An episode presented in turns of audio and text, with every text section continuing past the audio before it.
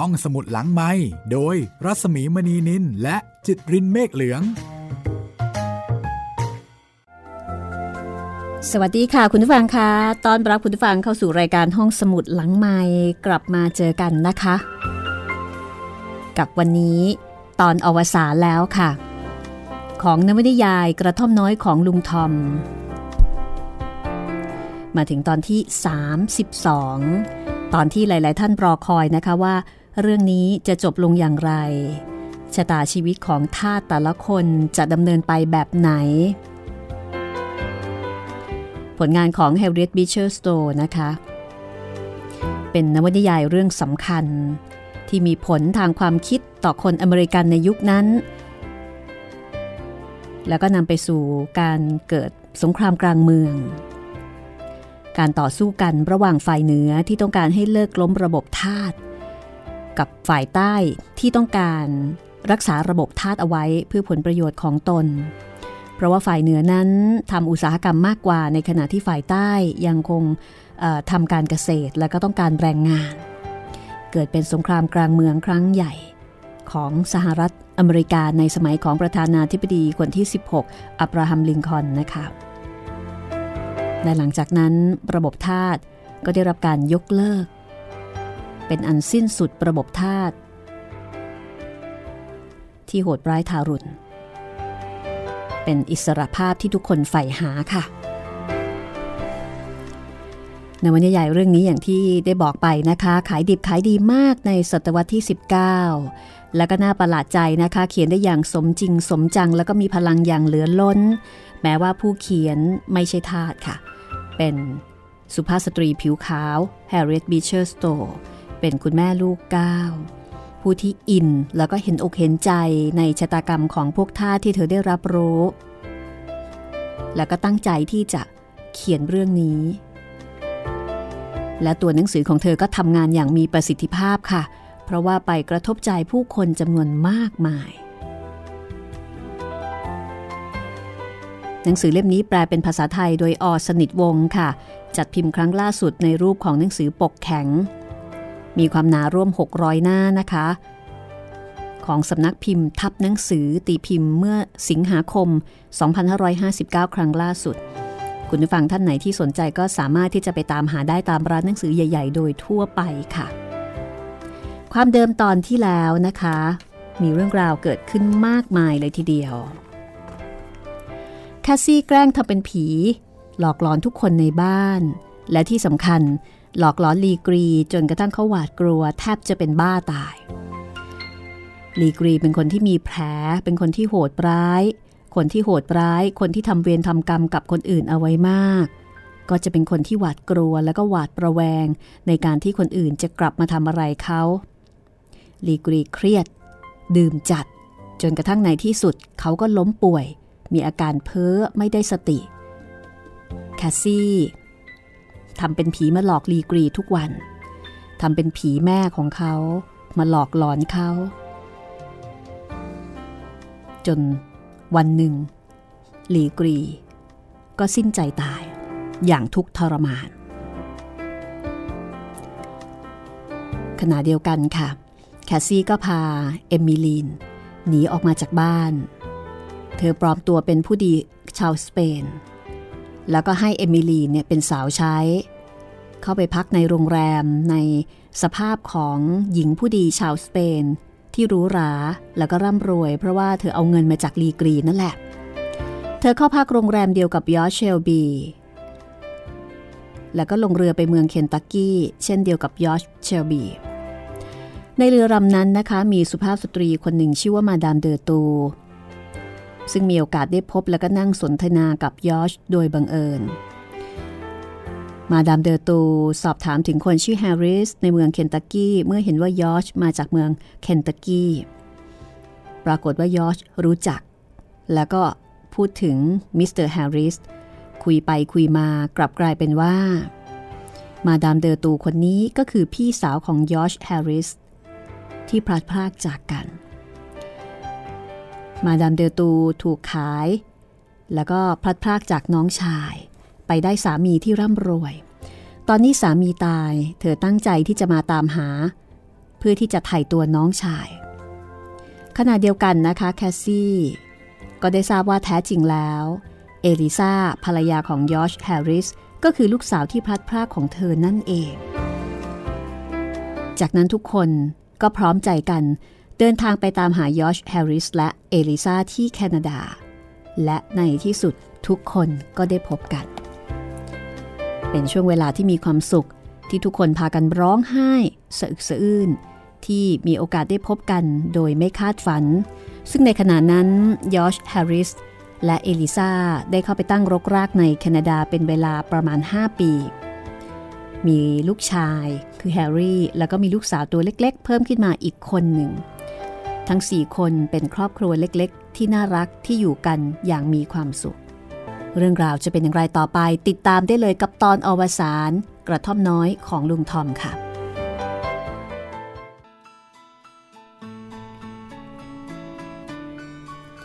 ตอนนี้ทุกๆคนได้นั่งคุกเข่าลง แล้วผู้สอนศาสนา ก็ได้อธิษฐานต่อพระเจ้า ทุกคนลุกขึ้นยืน ครอบครัวที่พบกันใหม่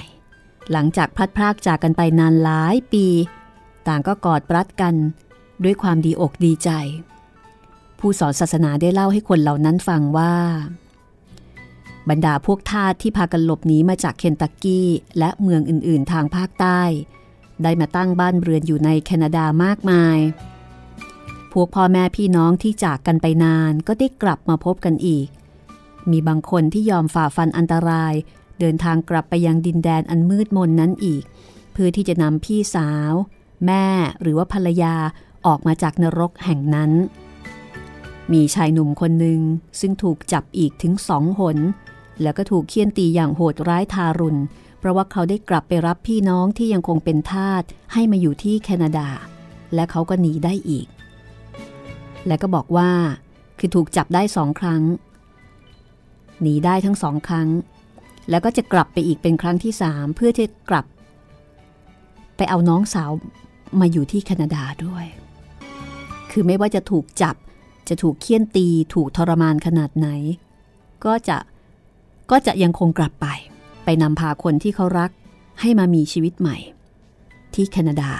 ซึ่งสมัยนั้นแคนาดาไม่ไม่ได้มีระบบทาสนะคะ นี่คือ ชีวิตของบรรดาพวกทาสในยุคนั้นที่ก็น่าเห็นใจมากทีเดียว กลับมาที่ครอบครัวของยอชที่เพิ่งได้พบกันใหม่ ทุกๆคนสนทนากันอย่างสนิทสนม แคสซี่ นั่งอุ้มหนูน้อยเอลิซาซึ่งเป็นลูกสาวของเอลิซานั่นแหละ คืออุ้มหลานเอาไว้บนตัก นานๆ ก็หันมากอดเด็กหญิงเอาไว้แน่น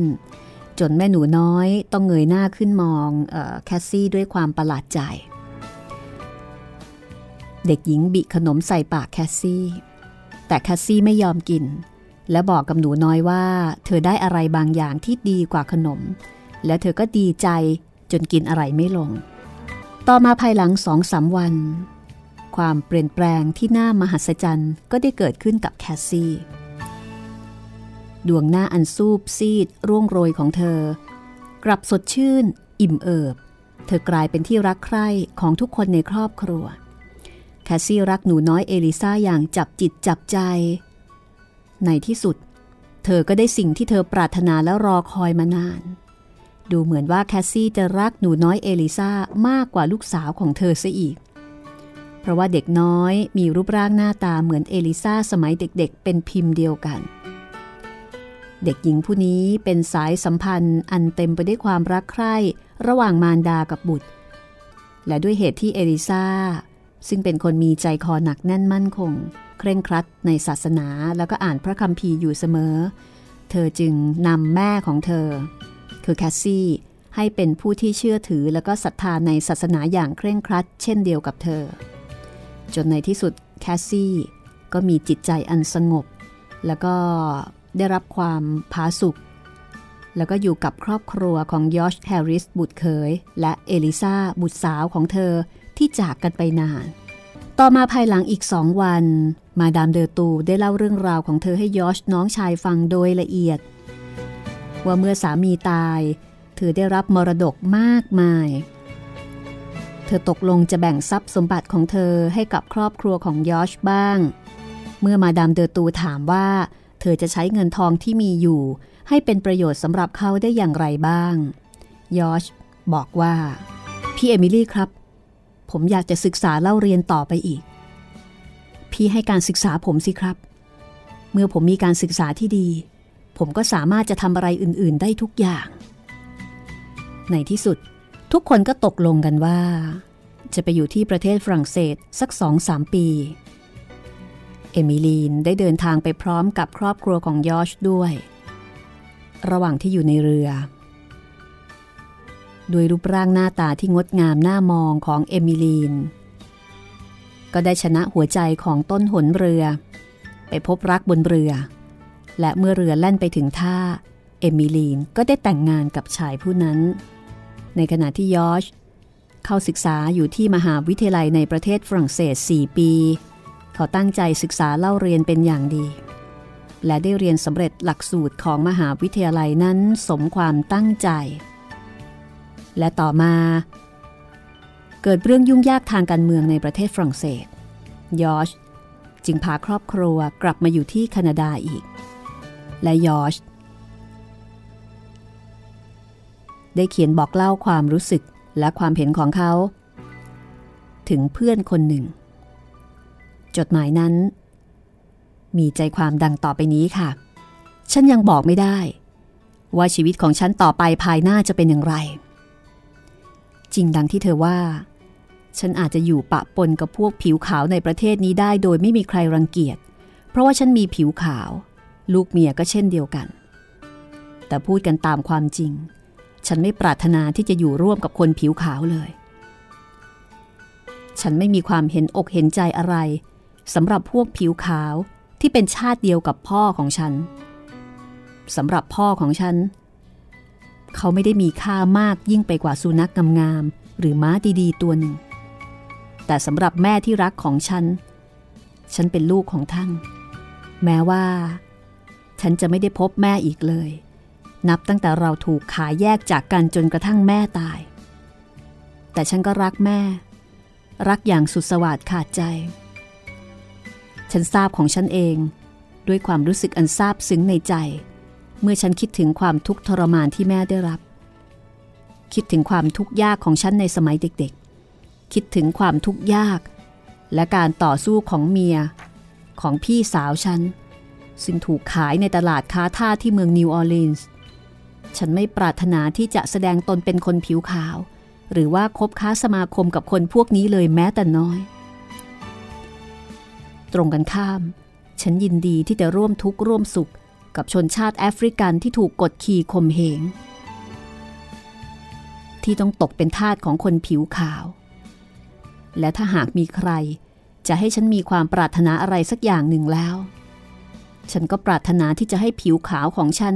กลับดำลงมากกว่าที่จะเป็นอยู่ในเวลานี้สักสองเท่า ฉันปรารถนาที่จะอยู่ร่วมกับพวกแอฟริกัน ฉันอยากให้คนพวกนี้มีความเป็นอยู่อย่างอิสระของตนเอง โดยไม่ต้องปะปนกับใคร และฉันจะหาสิ่งนี้ได้ที่ไหน คงจะไม่ใช่ในเมืองไฮตี้ เพราะว่าพวกแอฟริกันในเมืองนี้ไม่ได้มีความเข้มแข็งพอที่จะทำสิ่งใดได้ โดยไม่ต้องอาศัยความช่วยเหลือของคนอื่น ระหว่างที่อยู่ในฝรั่งเศส ฉันได้ศึกษาประวัติของพวกเราที่อยู่ในอเมริกาด้วยความสนใจ ฉันได้สังเกตดูพวกที่นิยมการใช้ทาสและพวกที่ปรารถนาจะเลิกทาสแต่รู้สึกว่าการเลิกทาสในอเมริกานั้นไม่ใช่สิ่งที่จะทำสำเร็จได้ในเร็ววัน บางครั้ง ฉันเคยนึกสงสัยว่า เหตุไฉนพระเจ้าจึงไม่ทรงช่วยพวกเราให้พ้นจากความเป็นทาส เหตุใดพระองค์จึงโปรดให้พวกผิวขาวกดขี่ข่มเหงเรา พระเจ้าไม่ทรงสามารถจะช่วยให้พวกแอฟริกันตั้งบ้านเมืองของตนเองขึ้น และมีความเป็นอยู่อย่างอิสระหรือ เธอคิดหรือว่า ฉันจะละทิ้งพวกพี่น้องที่เป็นท่าเสีย หาไม่ได้ ถ้าหากฉันลืมเขาแม้แต่ชั่วโมงเดียว หรือเพียงชั่วขณะเดียวในชีวิต พระเจ้าก็จะทรงละลืมฉันเช่นเดียวกัน แต่ฉันจะทำอะไรให้พวกพี่น้องของฉันได้ในประเทศนี้ ฉันจะช่วยเขาให้หลุดพ้นจากความเป็นทาสได้หรือ ไม่ได้ เพราะว่าขณะนี้ ฉันยังไม่สามารถจะช่วยใครได้ แต่ถ้าหากฉันได้กลับไปประเทศของฉันเมื่อใด เมื่อนั้นแหละ ฉันจึงจะมีโอกาสช่วยเหลือพี่น้องที่รักยิ่งของฉัน อย่างไรก็ตาม ฉันยังนับว่าเป็นคนเคราะห์ดีอยู่มาก ที่มีภรรยาที่ดีแล้วก็ซื่อสัตย์ต่อฉัน เธอเป็นผู้คอยแนะนำให้ฉันทำความดี และคอยระวัง ไม่ให้ฉันทำในสิ่งที่ชั่วร้าย เราได้ตัดสินใจแน่นอนแล้วว่าจะกลับไปอยู่แอฟริกา บ้านเกิดเมืองนอนของเรา ประเทศชาติอันเป็นที่รักยิ่งของเรา และฉันหวังว่าเราจะมีความสุขที่นั่นได้ ฉันจะทำหน้าที่ของฉันอย่างดีที่สุด ฉันจะพยายามช่วยเหลือประเทศชาติของฉันให้เจริญรุ่งเรืองยิ่งขึ้น ฉันจะทำงานอย่างสุดความสามารถ และจะต่อสู้กับความลำบากยากแค้นทุกอย่าง โดยไม่ย่อท้อ และจะทำงานจนกว่าจะสิ้นชีวิต นี่แหละ คือสิ่งที่ฉันต้องการทำในประเทศของฉัน แม้ว่าเธอจะคิดว่าฉันเป็นคนอย่างไรก็ตาม ขออย่าได้หมดความไว้วางใจฉันเสีย และคิดว่าไม่ว่าฉันจะทำสิ่งใด ๆ ฉันจะทำสิ่งนั้น ด้วยความเต็มใจ และเพื่อประโยชน์แก่พี่น้องร่วมชาติของเราทุกคน ฉันขอส่งความรักและระลึกถึงมายังเธอและครอบครัวของเธอด้วย เรากำลังจะเดินทางกลับแอฟริกันในเร็วๆนี้ รักและคิดถึงเสมอยอชแฮร์ริส นี่คือจดหมายของยอชแฮร์ริสที่บอกเล่าความรู้สึกลึกๆของเขา กับเรื่องของระบบทาสเรื่องของการที่เขาเป็นทาสผิวขาว ความรู้สึกที่มีต่อคนผิวขาวที่แม้ว่าจะมีสีผิวเดียวกับเขา และความรู้สึกที่เขามีต่อคนผิวดำแม้ว่าผิวพรรณจะแตกต่างกัน แต่ชะตากรรมของเขานั้น ไม่ได้แตกต่างอะไรกับบรรดาทาสผิวดำเลย นี่ก็เป็นความรู้ใหม่นะคะว่าทาสไม่ได้มีเฉพาะแค่คนผิวดำเท่านั้น ยังมีทาสลูกครึ่ง แล้วก็ทาสที่มีลักษณะเหมือนกับคนผิวขาว แต่ในเมื่อต้นกำเนิดเป็นทาสนะคะ เพราะฉะนั้นก็เติบโตขึ้นมาเป็นทาสอยู่ดี ต่อมาอีกสองสามสัปดาห์ยอร์จพร้อมด้วยเอลิซาภรรยา ลูกชาย ลูกสาว พี่สาว มาดามเดอร์ตู แล้วก็แคสซี่แม่ของเอลิซาก็ได้เดินทางกลับแอฟริกาสำหรับเรื่องราวต่อจากนี้ไปนะคะ ก็จะมีการกล่าวถึงมิสโอฟิเลีย และก็ท็อปซี่อีกเล็กน้อย และยอชเชลบี เรื่องราวของเขาอยู่ในบทอวสานของหนังสือเล่มนี้ค่ะ พักสักครู่ เดี๋ยวช่วงหน้ากลับมาติดตามเรื่องราวของมิสโอฟิเลีย และท็อปซี่และยอชเชลบี สักครู่ช่วงหน้าตอนอวสานกระท่อมน้อยของลุงทอมค่ะ ห้องสมุดหลังไมค์โดยรัสมีมณีนิลและจิตรินเมฆเหลือง เข้าสู่ช่วงที่2ของตอนที่ 32 นะคะ กระท่อมน้อยของลุงทอมค่ะ ซึ่งเป็นตอนอวสาน เรื่องนี้ก็จบแบบ happy ending นะคะจะว่าอย่างนั้นก็ได้ ยกเว้นลุงทอมที่ไม่ happy สักเท่าไหร่ ในความรู้สึกของผู้อ่าน แต่ว่ากับตัวลุงทอมเองนั้น ลุงทอมมีความสุข ในการที่จะได้ไปอยู่กับพระเจ้า คือตายแบบหมดห่วง ได้เจอเจอกับยอชเชลบีนะคะ ได้ฝากฝัง ความคิดถึงคำพูด ไปยังครอบครัวไปยังลูกเมีย มีแต่คนรอบข้างลุงทอมเท่านั้นละค่ะ ที่เสียใจที่ไม่สามารถจะช่วยลุงทอมเอาไปได้ นอกเหนือจากลุงทอมนะคะ คนอื่นก็ดูเหมือนว่าจะมีชีวิตที่ดีนะคะยอชแฮร์ริสและเอริซาก็ได้พบกับพี่สาวกับแม่ ได้เรียนหนังสือต่อ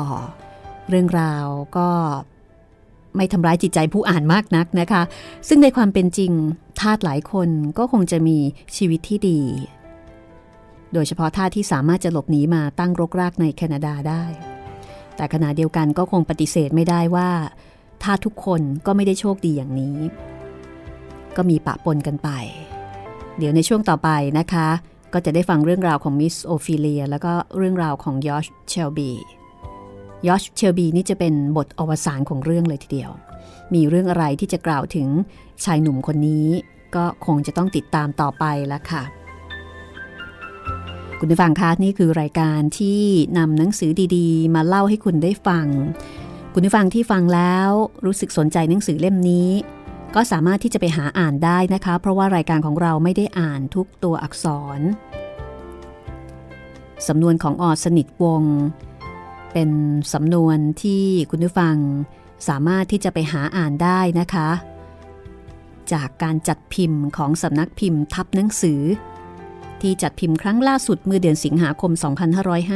2559 คือดิฉันเองก็พยายามที่จะปรับให้ฟังเข้าใจง่ายนะคะ เป็นภาษาที่เรียกว่าใกล้เคียงกับคนยุคนี้ เพราะฉะนั้นถ้าเกิดว่าคุณผู้ฟังกลับไปอ่านต้นฉบับ ก็จะได้อัธรสไปอีกแบบหนึ่งค่ะ ห้องสมุดหลังใหม่ก็ปรารถนาที่จะใช้การฟัง เป็นตัวสร้างแรงบันดาลใจในการอ่าน แล้วก็พยายามคัดหนังสือดีๆ มาเล่าเรื่อง ให้คุณได้ฟัง และขณะเดียวกันก็จะมีการอ่านบางช่วงบางตอนนะคะก็ต้องขอบคุณทางสำนักพิมพ์ที่ให้เรานำผลงานดีๆ มาเล่าสู่กันฟัง เอาละค่ะ ถ้าพร้อมแล้ว คงจะอยากทราบเรื่องของมิสโอฟิเลียกับท็อปซี่แล้วก็อยากรู้ตอนจบของเรื่องนี้แล้วใช่ไหมคะ กระท่อมน้อยของลุงทอมผลงานของ Harriet Beecher Stowe สำนวนแปลของอ. สนิทวงศ์นะคะ ตอนอวสาน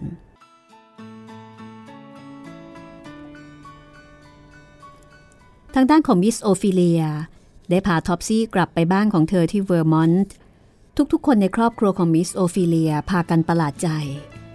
เพราะเคยรู้มาก่อนว่ามิสโอฟิเลียไม่นิยมการมีทาสเอาไว้ใช้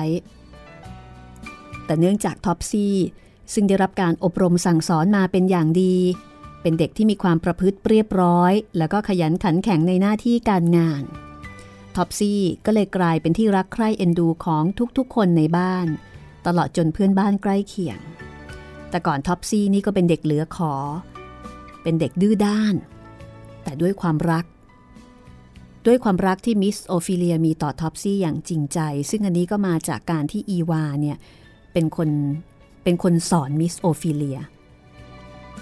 ให้รู้จักการให้ความรักที่แท้จริง ความรักความเมตตา และนั่นแหละค่ะท็อปซี่จึงเปิดใจรับมิสโอฟิเลีย และก็เชื่อฟังมิสโอฟิเลีย เมื่อท็อปซี่เติบโตเป็นผู้ใหญ่ ก็ได้เข้าเป็นสมาชิกของคริสตจักรแห่งหนึ่งในเมืองนั้น ด้วยความขยันหมั่นเพียรความแคล่วคล่องว่องไวแล้วก็ความปรารถนาที่จะทำประโยชน์แก่ผู้อื่น ในที่สุดท็อปซี่ก็ได้รับมอบหมาย ให้เป็นผู้ไปประกาศศาสนาในคณะมิชชั่นคณะหนึ่งในแอฟริกาท็อปซี่ เด็กซุกซนคนหนึ่ง เด็กก้าวร้าว เด็กเหลือขอ ได้กลับกลายเป็นผู้ที่สามารถทำประโยชน์แก่ผู้อื่น และช่วยอบรมสั่งสอนเด็กๆ ในประเทศที่เธอจากมา ในขณะเดียวกันมาดามเดอตู ก็ได้ช่วยสืบถามหาลูกชายของแคสซี่ และต่อมาก็ได้พบชายหนุ่มผู้นั้น บุตรชายของแคสซี่ เติบโตเป็นหนุ่ม แล้วก็หนีไปแคนาดา ก่อนแม่ของเขามีสหายบางคนซึ่งอยู่ทางภาคเหนือได้ต้อนรับและให้การศึกษาเล่าเรียนแก่เขาเป็นอย่างดี ในไม่ช้า เขาก็จะตามครอบครัวของเขากลับไปยังแอฟริกา ในบทสุดท้าย บทที่ 44 บทอวสานเป็นเรื่องราวที่กลับมายังชีวิตของยอชเชลบียอชเชลบีได้เขียนจดหมายสั้นๆ บอกมิสซิสเชลบีผู้เป็นแม่ บอกกำหนดวันที่เขาจะกลับบ้าน แต่ในจดหมายนั้นยอชยังไม่ได้เขียนเล่าถึงการตายของลุงทอมให้มิสซิสเชลบีฟัง เพราะว่าชายหนุ่มรู้สึกโศกเศร้าเกินกว่าที่จะเขียนได้ เขาพยายามเขียนถึงสองสาครั้ง แต่พอเขียนเขียนไป ก็น้ำตาไหล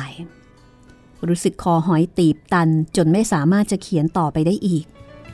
ยอชจึงฉีกกระดาษทิ้ง เช็ดน้ำตา แล้วก็ออกไปนั่งสงบใจอยู่คนเดียว คือกว่าจะเขียนจดหมายจบเนี่ยต้องเขียนแล้วเขียนอีกเขียนแล้วก็ฉีกฉีกแล้วก็เขียนด้วยความสะเทือนใจ ครั้นถึงวันที่ยอชเชลบีจะเดินทางกลับถึงบ้านตามที่เขาบอกไปในจดหมายแล้ว บรรดาผู้รับใช้ทุกๆ คนในเครือหาดเชลบี ต่างก็กระตือรือร้น ในการเตรียมจัดสถานที่แล้วก็ข้าวของต่างๆ เอาไว้ต้อนรับอย่างชุลมุนวุ่นวายมิสซิสเชลบีนั่งอยู่ในห้องนั่งเล่นที่น่าสบาย ไฟในเตาผิงช่วยให้อากาศอันเย็นจัดในตอนค่ำของฤดูใบไม้ร่วง อบอุ่นขึ้น บนโต๊ะอาหารมีจานชามและถ้วยแก้วเจรไนอย่างงดงามวางไว้พร้อมปาโค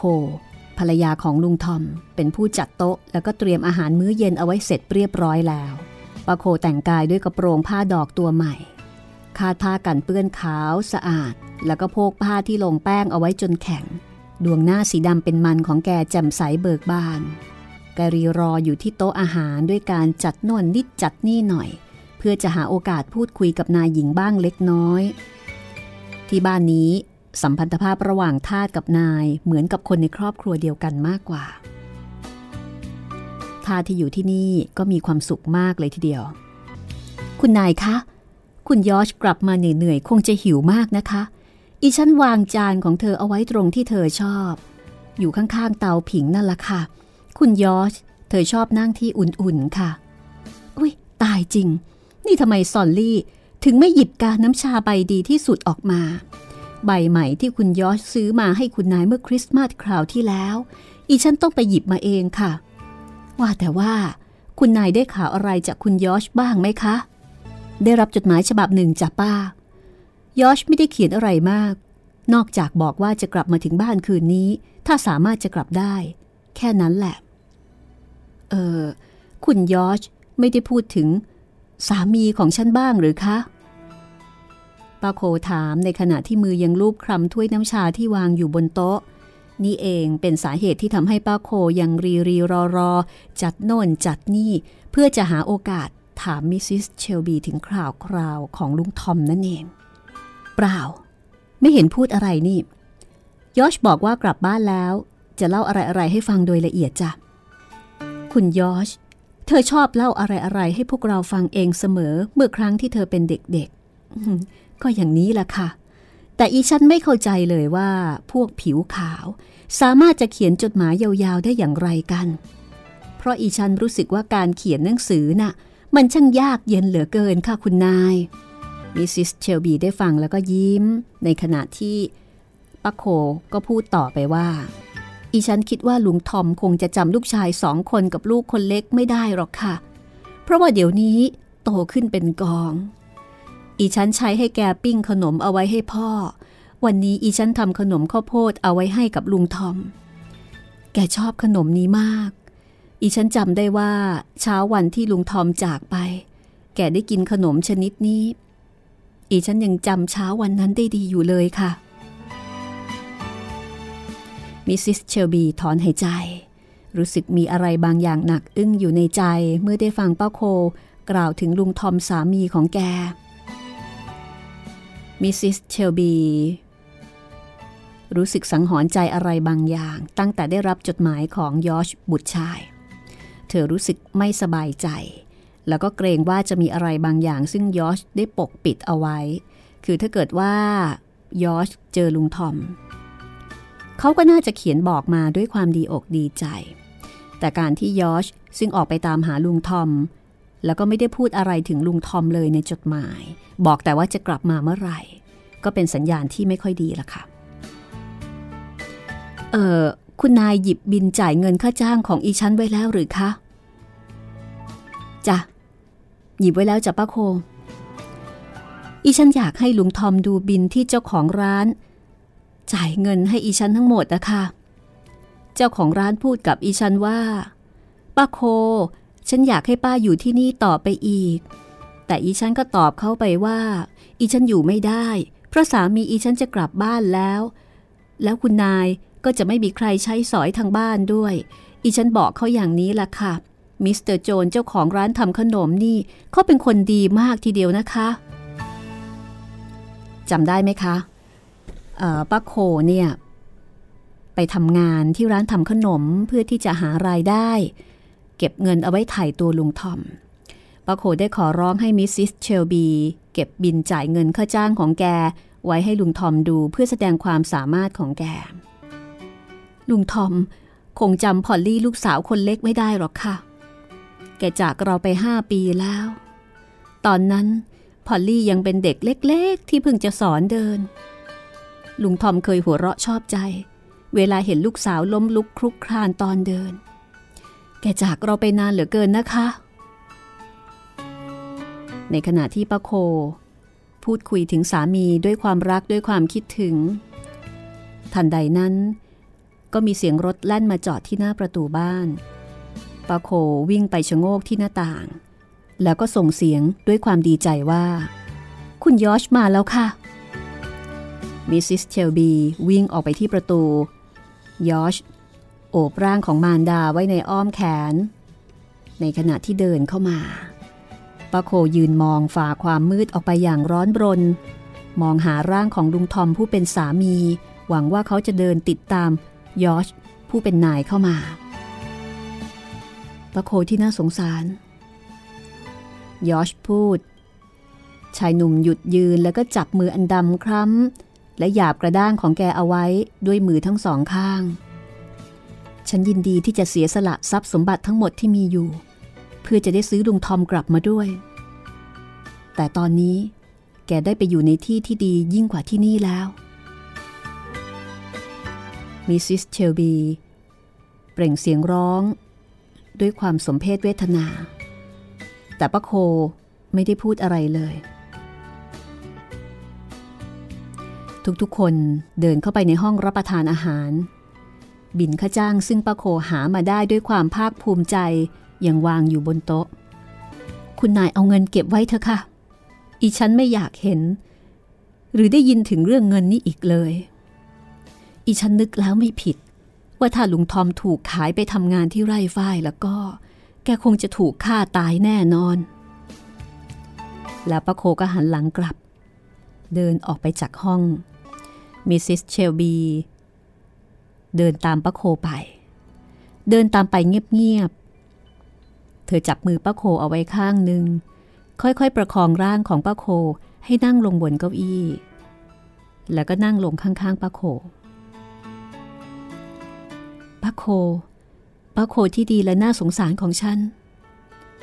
ป้าโคซบศีรษะลงกับบ่าของนายหญิง ร้องไห้สะอึกสะอื้นพลางกล่าวว่า ขอโทษเธอค่ะคุณนาย ไม่มีอะไรหรอกค่ะ นอกจากหัวใจของดิฉันแตกสลายแล้วเท่านั้น ฉันรู้แล้วล่ะ มิสซิสเชลบีตอบ เธอเองก็น้ำตาไหลอาบแก้มเป็นทาง และฉันก็ไม่สามารถที่จะรักษาหัวใจของป้าได้ แต่พระเยซูทรงทำได้นะ พระองค์จะทรงเล้าโลมจิตใจอันชอกช้ำของป้า ให้กลับมาแช่มชื่นได้อีก ทุกคนเงียบกันอยู่ครู่หนึ่ง แล้วทุกคนก็ร้องไห้ด้วยกัน ในที่สุด ยอชก็นั่งข้างๆป้าโคจับมือป้าโคไว้ แล้วก็เล่าเรื่องความตายอันน่าสลดใจของลุงทอม ให้ป้าโคฟัง รวมถึงถ้อยคำที่ลุงทอมสั่งเสียถึงลูกเมียทางบ้านเป็นครั้งสุดท้าย ต่อมาภายหลังอีกประมาณหนึ่งเดือน บรรดาทาสทุกคนในบ้านของมิสซิสเชลบีก็มาประชุมพร้อมกันในห้องโถงใหญ่ เพื่อรับฟังเรื่องอะไรบางอย่างที่ยอชตั้งใจจะพูดกับทุกคน ทุกๆคนรู้สึกประหลาดใจเมื่อเห็นยอชถือกระดาษห่อหนึ่งเดินเข้ามาในห้อง ในห่อนั้นมีหนังสือสำคัญแสดงหลักฐานว่าเขาได้ปล่อยทาสทุกคนให้เป็นไทย ยอชอ่านหนังสือสำคัญเหล่านั้นให้พวกทาสฟัง แล้วก็แจกจ่ายให้ทุกๆ คนที่อยู่ในห้องนั้นโดยทั่วกัน หลายคนได้พากันมาห้อมล้อมยอชและขอร้องไม่ให้ส่งพวกเขาไปอยู่ที่อื่น พวกเหล่านั้นส่งหนังสือสำคัญที่แสดงความเป็นอิสระกลับคืนให้ชายหนุ่มด้วยสีหน้าร้อนรน เราไม่ต้องการเป็นอิสระไปมากกว่าที่เราเป็นอยู่ อยู่ที่นี่เราได้ทุกสิ่งที่ต้องการ เราไม่อยากไปจากที่นี่ จากคุณผู้หญิง คุณยอช และทุกๆ คนในบ้านนี้ เพื่อนที่ดีของฉัน ยอชพูด เมื่อบรรดาทาสสงบเสียงลงแล้ว ไม่จำเป็น ที่พวกเธอจะต้องไปจากฉัน ที่นี่ยังต้องการคนงานมากเท่าเมื่อก่อน เราต้องการให้มีคนใช้สำหรับในบ้านเหมือนเช่นเคย แต่ตอนนี้ พวกเธอเป็นอิสระแล้วทั้งชายหญิง ฉันจะให้ค่าจ้างสำหรับงานที่ทำตามที่เราจะตกลงกัน นี่ฉันทำหนังสือสำคัญนี้ไว้ให้ เพื่อว่า ถ้าฉันตาย หรือเกิดมีหนี้สินขึ้น ซึ่งก็อาจจะเกิดขึ้นได้ ใครจะเอาพวกคุณไปขายไม่ได้ ฉันจะปกครองบ้านนี้และที่ดิน แทนคุณพ่อต่อไป แล้วก็จะสอนพวกเธอ